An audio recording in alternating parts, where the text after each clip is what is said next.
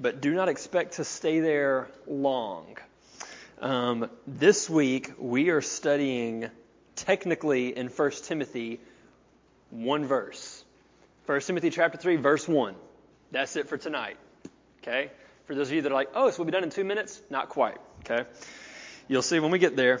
1 Timothy chapter 1, we've been going through, for those of you that maybe haven't been with us and you're visiting or you're able to be here. We've been going through the book of 1 Timothy, and we're looking at what instructions does God have for our church through Paul's instruction to Timothy. Timothy was a pastor that was planting churches with Paul, and he instructed Timothy, hey, here's how you need to operate things in my absence. And so for us, we can read this and glean as a church, how ought we to function as a church?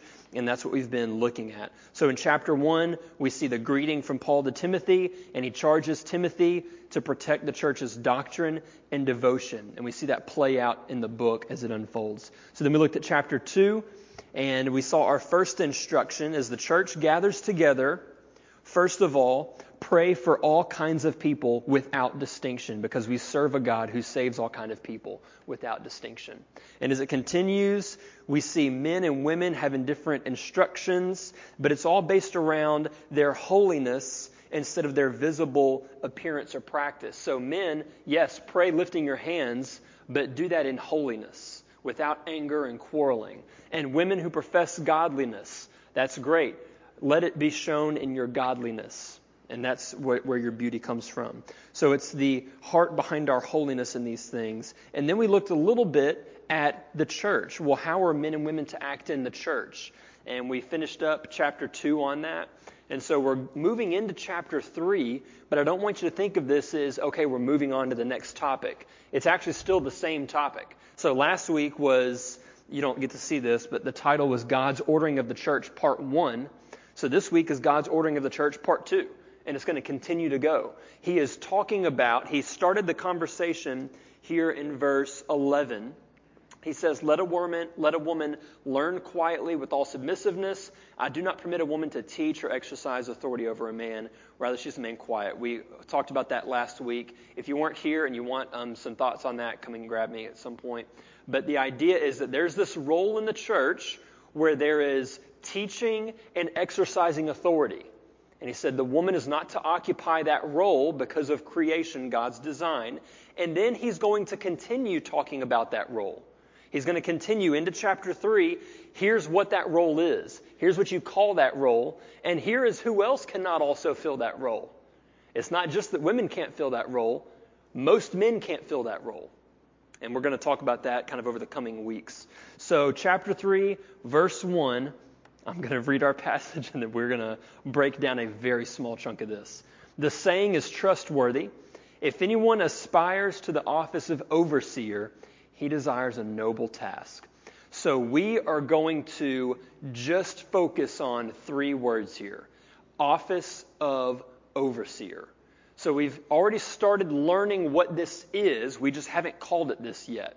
Whenever he says, I don't permit a woman to teach or exercise authority, those two ideas, teaching and authority, that is a role in the church. And that's the role that we see here with overseer.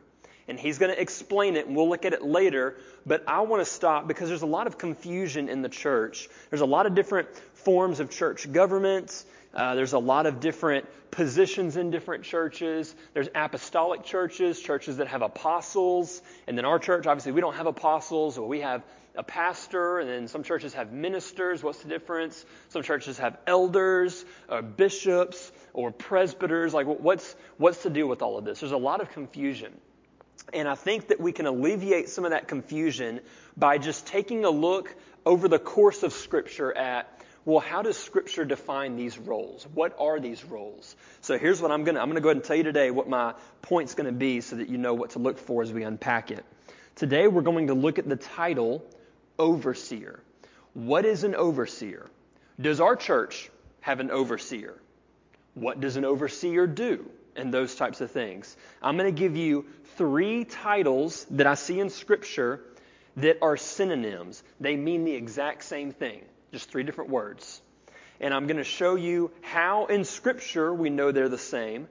and then we're going to kind of unpack our findings and talk about, well, how that plays out in the church, okay? Going to be kind of a technical session tonight, but stick with me. I know that you're going to get a lot of it out of it as I did. So we're going to be on this topic for a few weeks, depending on how it plays out, and we will start to work through chapter 3 a little bit more slowly than we've been going so far, because this is such an important thing. So here's the three terms. If you're taking notes, great things to write down right here. The three terms that describe this one office in Scripture is overseer, elder, pastor. Those are the three titles you'll see in Scripture. If you come across overseer, elder, pastor, all the exact same. Well, Garrett, how do you know this? Okay, that's what we're going to talk about. All right. So the first word, overseer. Some of your translations might translate it as the word bishop. In the Greek, it's the same word. Two English words, our language has changed over time. Overseer, bishop, exact same thing, okay? And it's also where Episcopalians get their the episcopate from. So here's the Greek word for this, and this is, you'll see why this matters in a minute. I normally wouldn't do this to you. Overseer is episkopos, okay? Episkopos, that's where we get this Episcopalian from. And it's two words that are put together. Epi at the front is upon, and skopos is to look intently at, to examine, to look hard at something. It's where we get the English word scope, okay? So it's like you are looking upon something as though looking through a scope. Like if you were to put something under a magnifying glass to get a closer picture of how it's working. Think of like a scientist in a lab, and they slide the little thing under, and they look through the glass, and then they're able to see what virus has infected the host, or that sort of thing. That's the idea behind overseer. So based on that, the office of overseer is someone who looks intently upon and examines and inspects the church. Their job is to take the church and to look critically at everything that the church does. That is their job to do that. That is not the job of everyone in the church, though we should all pay very close attention to what happens in our church. But there is specifically an office where this person, that is what their gifting and their calling is to do, is to say, well, what all are we doing? Is this all right? I need to look real close and figure this out, okay? So almost every time that this word, episkopos, is used in Scripture, it's used to describe an office or a position in church leadership. Two exceptions. First of all, it's used twice when talking about Jesus visiting us at his first or second coming. There's an example where it says, upon that day of visitation, live your life so that those outsiders may have nothing bad to say about you on the day of visitation. That word visitation is episkopos. That's this idea of Jesus coming to visit and look intently at us. The other exception is it's used of Jesus, talking about Jesus as an overseer. We'll look at that in just a minute. So originally what happened was it was translated bishop, but as the church developed in the early centuries and the Catholic Church started to develop, well, they kind of morphed how they used that. And suddenly bishop wasn't the pastor of a church anymore. It was like the bishop kind of oversaw many churches. And then you have archbishop adding in, and there was this whole hierarchy that was made. So over time, as we go to Scripture, we need another word, because when we hear bishop, we kind of instantly go to that idea. So overseer kind of came on the scene because our languages have changed, and overseer is what the Greek word means. It means to look at intently, to oversee. Okay, this word we see about 9 times. So the first one, episkopos. I promise this is going to pay off in a second. Second one, all right, is presbyteros. All right, this is elder. If you read in Scripture where it says elder, that's presbyteros. It's where we get Presbyterian. So you're going to start seeing this Episcopalian. Ah, okay. Presbyterian. Ah, okay. You see denominations that grab one idea and then kind of use that to form their denomination. So this word is used to describe senior adults.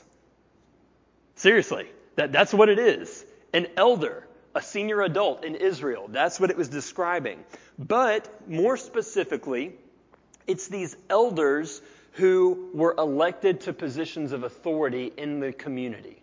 So they're like really well-respected people of the community, someone that they look to and they say, this is one of our elders. We need to listen to this man and what he has to say. Okay? So this term kind of bridges us with Israel. Israel had a council of elders, and they sat on the Sanhedrin. That was their ruling body. And then we see in the New Testament that now as these churches are being planted, we are to elect elders at our churches. And that comes up over and over again. We'll be looking at that over the coming weeks. So Jesus, whenever he talks about the elders, it's always bad. The elders of Israel, the hypocrites that are doing these things. But then after that, when we get past the Gospels, the context is good, and it's really interesting. In every single church, multiple elders are elected per congregation. So every church has this group of people, these elders, that get together and make decisions for the church. Okay? So this one appears roughly 65 times. So we see this a whole lot more than this overseer. It's this idea of elder. Okay? But there's one more word. So we've got episkopos, presbyteros, and then the final one, the one we know, pastor, shepherd. This is the one we know. We're in a Baptist church. We got a pastor. We know this word. The Greek word here is poimen. Okay? Guess how many times this word describes a church office in Scripture? One time.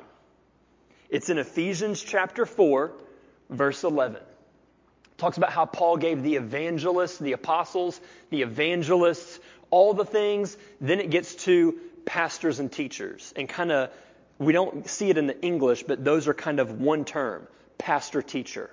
This authoritative teaching is what it's talking about. That's the one time we see pastor. And every other time, it's literally shepherd, or Jesus uses it to talk about himself. I'm the good shepherd. Every single other time. However, the verb form of this happens several times. It talks about someone who pastors or shepherds a flock, taking care of and ruling over. So we've got all that out of the way so that these next three scriptures that we look at can make the point that I want to make to you tonight. Okay, we have to go through all of that. You'll see why in just a minute.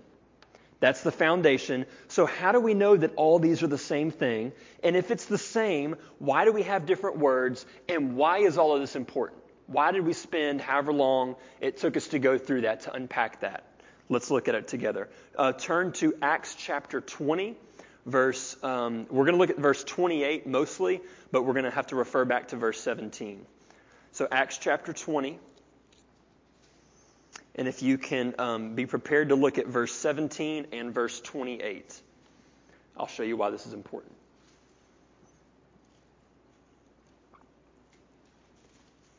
It's going to be really important for us to pay very careful attention to the words that we read here.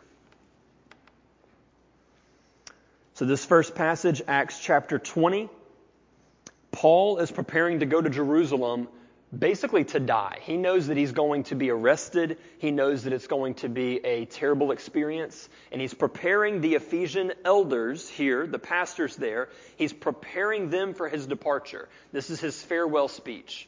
So in verse 17, it says, "Now from Miletus he sent to Ephesus and called the elders of the church to come to him. And when they came to him, he said to them, 'You yourselves know how I lived among you.'" And he begins his speech right there. So important for us, in 17, he calls the elders of the church. Now I want you to go down to verse 28, and this is the heart of his charge to these elders. What does he want these elders to do? Verse 28. "Pay careful attention to yourselves and to all the flock, in which the Holy Spirit has made you overseers to care for the church of God, which he obtained with his own blood." So elders, presbyteros, are made overseers, episkopos, by the Holy Spirit, and they are charged to shepherd, poimeno, the flock, poimen, which is the church of God. All of these describe the exact same thing. The elder, the overseer, bishop, whatever you call it, whatever your Bible translated as, it's the same office. And what's the charge? Shepherd the flock. Oversee the flock. Be the spiritual authority for the flock. All three words, exact same office. Flip over to the book of 1 Peter. We've got three main passages, so if you're worried that we're going to be in here for 2 hours, it's not the case. Our second passage is in 1 Peter chapter 5.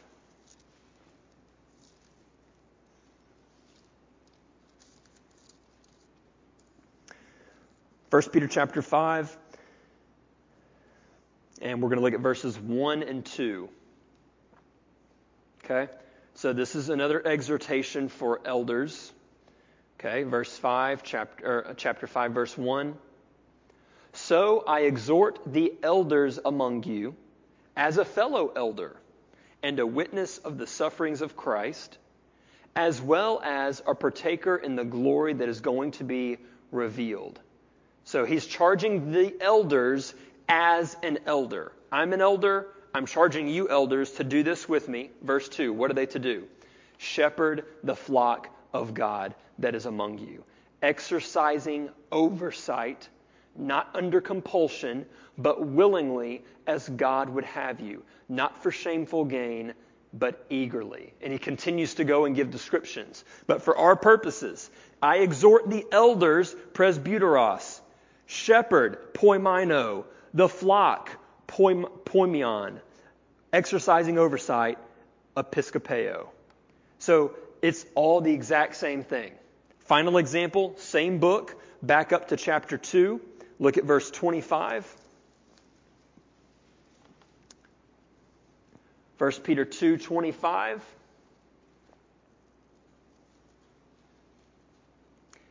And I think this is my favorite example here. I appreciate the other two, but I love this. This is not talking about us. Okay? I'm going to back up to 24. He himself bore our sins in his body on the tree, that we might die to sin and live to righteousness. By his wounds you have been healed. Here's our verse. For you were straying like sheep, but have now returned to the shepherd and overseer of your souls. So every other place we see this office in the church, and now we see this used as describing Jesus. Flip back over to chapter 5 and go down to verse 4. He does the same thing, a little bit different. 1 Peter 5:4, and when the chief shepherd appears, you will receive the unfading crown of glory. So Jesus is the chief shepherd and guardian, some of your translations, or overseer, that's the episkopos. But in 5:4, it says the chief shepherd. This is the only time this Greek word is used in all of the Bible. And it's not poimen, pastor, it's archpoimen, the archpastor, the ultimate pastor over all of us. So all of these things are all pointing to there is an office in the church, and that office is to take care of the people of God in the same way that Christ takes care of the church. So that's why we have all these different, well, why do we have these three different main titles?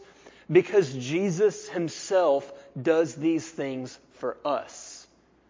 And in our submission to Jesus, in our understanding as Jesus is my shepherd, that prepares me to relate in the church to the pastor in that same way.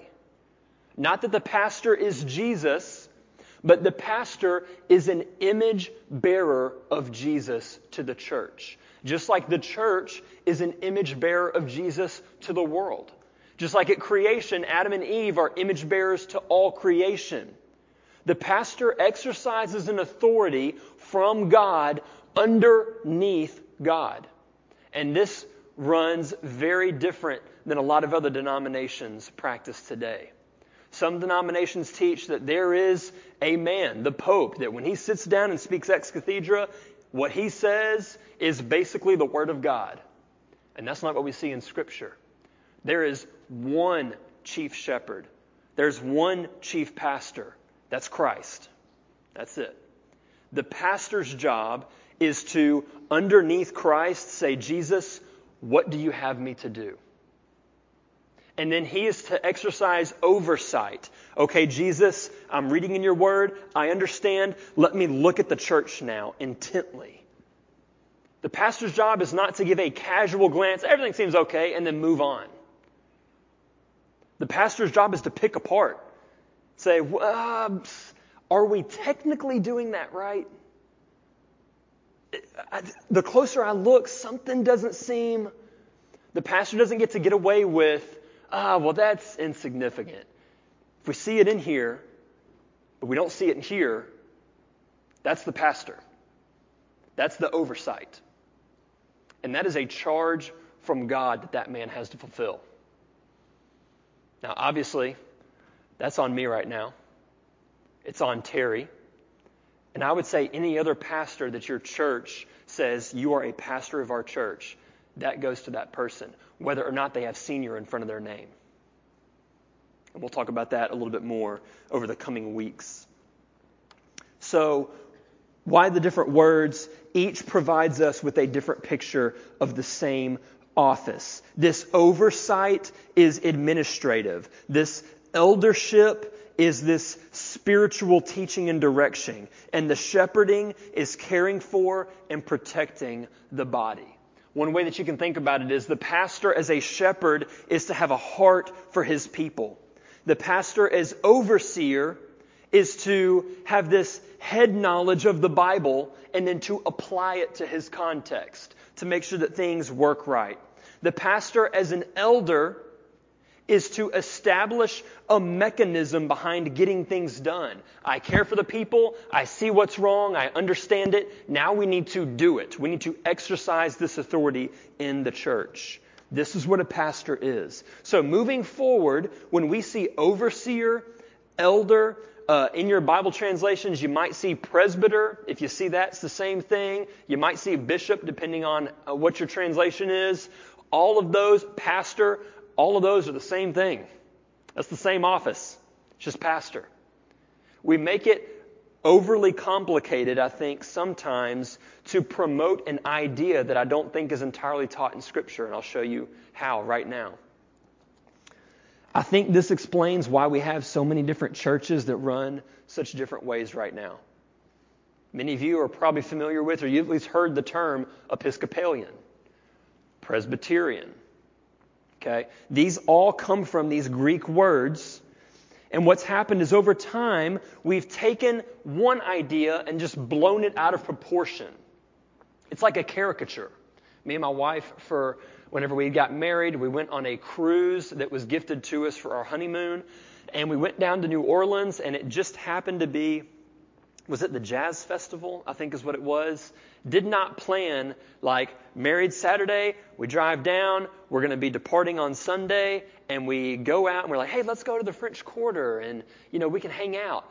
It was packed. There were so many people, and we're like, what's going on? Oh, it's the Jazz Festival. Isn't that what you came for?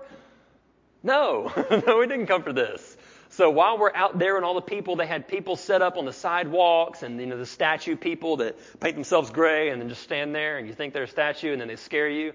And then you go up and they had people doing caricatures. And we have a caricature and we saw it whenever we were packing up. And I'm looking at this thing and I'm like, man, I really hope this isn't how I look because this is bad. Like, big ears and big nose and all those things. And we like looking at caricatures because it exaggerates some things, but then it kind of under-exaggerates other things. And it's funny, like, oh, look, this is out of proportion. And I think that we've kind of become okay with things in the church being out of proportion because it's pleasing to look at. Or we think it works better. It's kind of nice having bigger ears. I can hear everything better. And we're okay with things being out of proportion. And that's what's happened with a lot of different churches when it comes to the offices of the church. So there's three specific types, and then I'll tell you what our church is. The first one is this Episcopalian. It's this idea that there's a hierarchy of people chosen in this church, and it's a top-down system. So you've got this archbishop up top, who then elects these bishops underneath, and then each bishop has several churches where he elects the different pastors of those churches, and then those pastors pastor those churches. The people at the bottom in the churches have no say in those things. I mean, you can voice your opinion to one of the higher-ups, but if they disagree, they disagree, is what it is. That's kind of the system there. It's a top-down system, and the power of authority rests in the archbishops and not in the local church. It's Episcopalian. Second one, Presbyterian. It's another hierarchy, but this one is chosen by individual churches. So this is somewhat of a bottom-up system in this way. The power of authority rests in the collection of churches. So if we were a Presbyterian church, we would elect to our church elders. That's the term they use for pastor. We would elect elders in our church. And then these elders would get together with other elders from other Presbyterian churches, and then they would make decisions that affect all of our churches. So whatever decision these elder boards, or even higher up, the presbytery, whatever they decide, this assembly of all these elders, whatever they decide impacts each individual Presbyterian church. Even if our church sent elders that disagreed with the decision. So that's why I say somewhat of a bottom-up church. We elect our elders, but they have an equal voice with every other church's elder, period. Okay? So, Episcopalian, Presbyterian. Then there's Congregational. This is what we are. Good old Southern Baptist. Congregational. This is completely autonomous. We own this church. This is your church. You've paid for this building. We own this. No one above us is going to come and say, hey, because you're doing things this way, we're taking your building. That can happen in some denominations. Okay, no one's going to come and say, well, hey, you can't teach the way you've been teaching. No one can do that. We run ourselves under the lordship of Jesus Christ. We're a congregational church. This is a truly bottom-up system. The power of authority rests in each individual local church. We possess the authority for our church, is what that means. There's no outside authority that can affect us unless we choose to submit to it. So people have said, we had the Southern Baptist Convention recently, and people have made comments before, and I heard they passed this resolution. Did you hear what this resolution says? And did you hear what they said at the SBC? That doesn't actually change what we do here at all. We could choose at the drop of a hat to say, okay, we're not a part of the convention anymore. We're done. And there's no repercussion from that.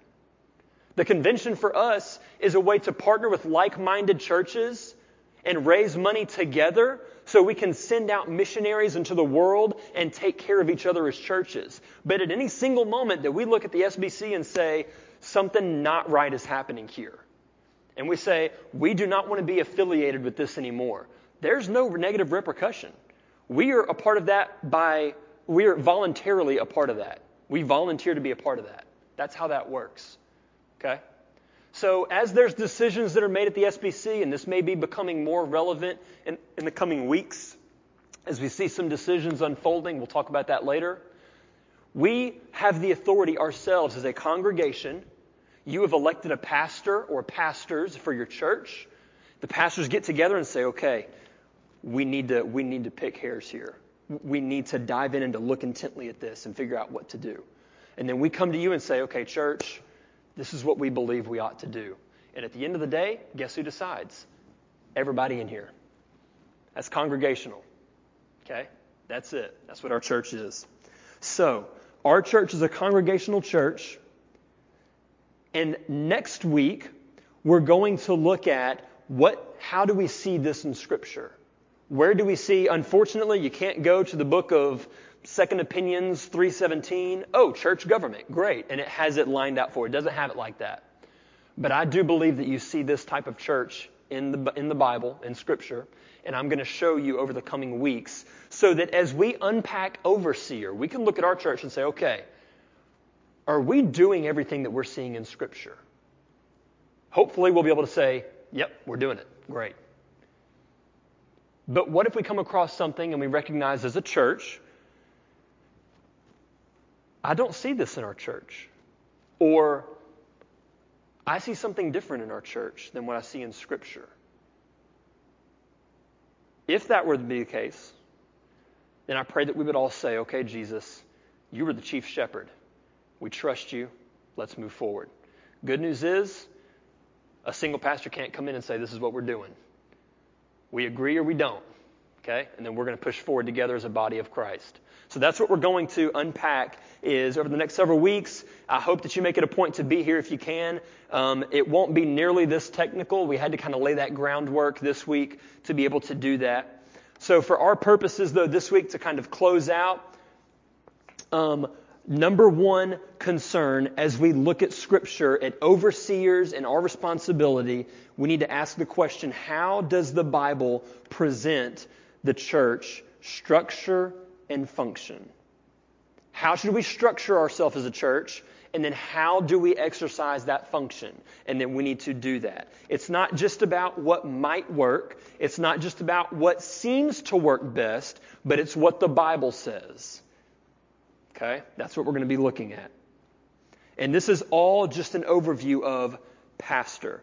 So if you're taking notes and you want to have like a final definition, here is the clunky definition. Then I'm going to give you a short and sweet definition. The pastor is the teaching authority of the church who guides the church with, I'm going to read it again, with oversight as a spiritual leader, in subordination to the chief shepherd, Jesus Christ. The pastor is the teaching authority of the church who guides the church with oversight as a spiritual leader in subordination to the chief shepherd, Jesus Christ. Here's the simple definition. Pastors are the image bearers of Christ to the church. They are the image bearers of Christ to the church in their conduct, in their teaching, in the seriousness with which they carry about their office. They are the image bearers of Christ to the church. If you want the clunky definition again, I'll have my paper up here. You can come get me afterwards. They rule with a delegated, subordinate authority under Christ. Their authority in all things is Christ, who is the head of the church. Let me tell you what the pastor's not. The pastor is not the Baptist version of the Pope. The pastor is not the head honcho and what he says goes. That's not what the Bible presents the pastor as, but I've seen that in a lot of Baptist churches. That is not what the pastor is. The pastor is one of you. And his role of the body is different than your role of the body, but you are all collectively together, the church, and you've elected pastors to say, okay, these are the guys that are our image bearers who are going to lead us, but who are still accountable to us. If I preach something that's heresy, guess who has the authority to get me out of here? It's a perfect system. We shouldn't mess it up. Let's keep it like we see it in Scripture. Here's some things for us to think about as we close out. And we're going to look at things more in depth as we come in the following weeks. But for today, questions for us to consider. Are you submitting to Christ in your life? I think sometimes we fall into this trap where we say, okay, I go to First Baptist Church Gina, so I need to go and submit to that pastor, and we kind of look to our pastor as Jesus. I'm not Jesus. If you're going to listen to one person or the other during the week, listen to Jesus and stop listening to me. I fell into this trap when I was younger. Right out of high school, I went into college, and Lance, my youth pastor, he was basically Jesus in my eyes. I wouldn't have ever said that, but he was. If I had a problem, you know where I went? I went to Lance. First thing, bar none, every time. And what happened is God unfolded a series of events in my life where I realized Lance is not Jesus. Why do I always go to him first? Jesus is our chief shepherd. Absolutely come to me, But please don't come to me instead of Jesus. Are you submitting to Jesus in your life? Number two, are we submitting to Christ as a church? Operating the way that he instructs us to. Emphasizing what he emphasizes. Living in a way that honors him. Number three, do we have a proper understanding and practice of the offices in the church? Are we doing things the right way? Number four, are we putting unrealistic or unbiblical expectations upon different members of our body, whether it's pastor or deacon or church member? We're putting unrealistic or unbiblical expectations upon members of the body, whether they're pastors, deacons, or church members. As we continue to study, I want to encourage you to be open to what we find in Scripture and to be wary of what we don't find in Scripture. And above all, I want to encourage you to submit to King Jesus, our chief shepherd and overseer. Amen? Let's pray. God, as we dive into these topics that you have given us in your word, I personally am just reminded, Father, of how little we actually know. But I thank you that we don't have to reinvent the wheel. I thank you that you have given us everything we need in your word. I thank you that you have made it to where all Scripture being breathed out by you is profitable for training and rebuking and correcting and encouraging and instructing so that we may be complete and prepared for every good work. Father, I pray that you would make our hearts and our ears sensitive to your word, that we wouldn't just look over things, Father, but that we would come together as a body and say, are we submitting to King Jesus? I pray that you would protect our church from an improper understanding about what it means to be a church. I pray that you would cause our church to be an image bearer of you to the world. That you would send us leaders who would be image bearers of you to us as they lead our congregation. Especially as we search for a worship pastor, Father, we pray that you would begin preparing the heart of a man who is sold out to bearing your image to our congregation, who is sold out to being nitpicky about what he has to do because he understands the importance and the significance about the job that he has been assigned. We thank you for Terry, that you have sent him to us to shepherd us. We thank you for the wisdom that you've given him, especially as he guides our students, even now being gone at summer camp.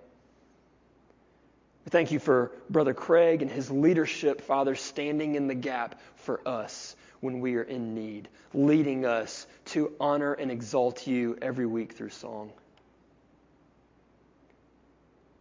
Father, I thank you that you've brought me here to this church to partner together with other like-minded believers as we seek to honor and glorify you in all things. Would you protect us from error? Cause us to be faithful. Help us to be holy.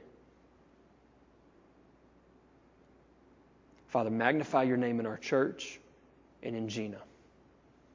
We love you. It's in the name of Christ we pray. Amen. I had some technical stuff today.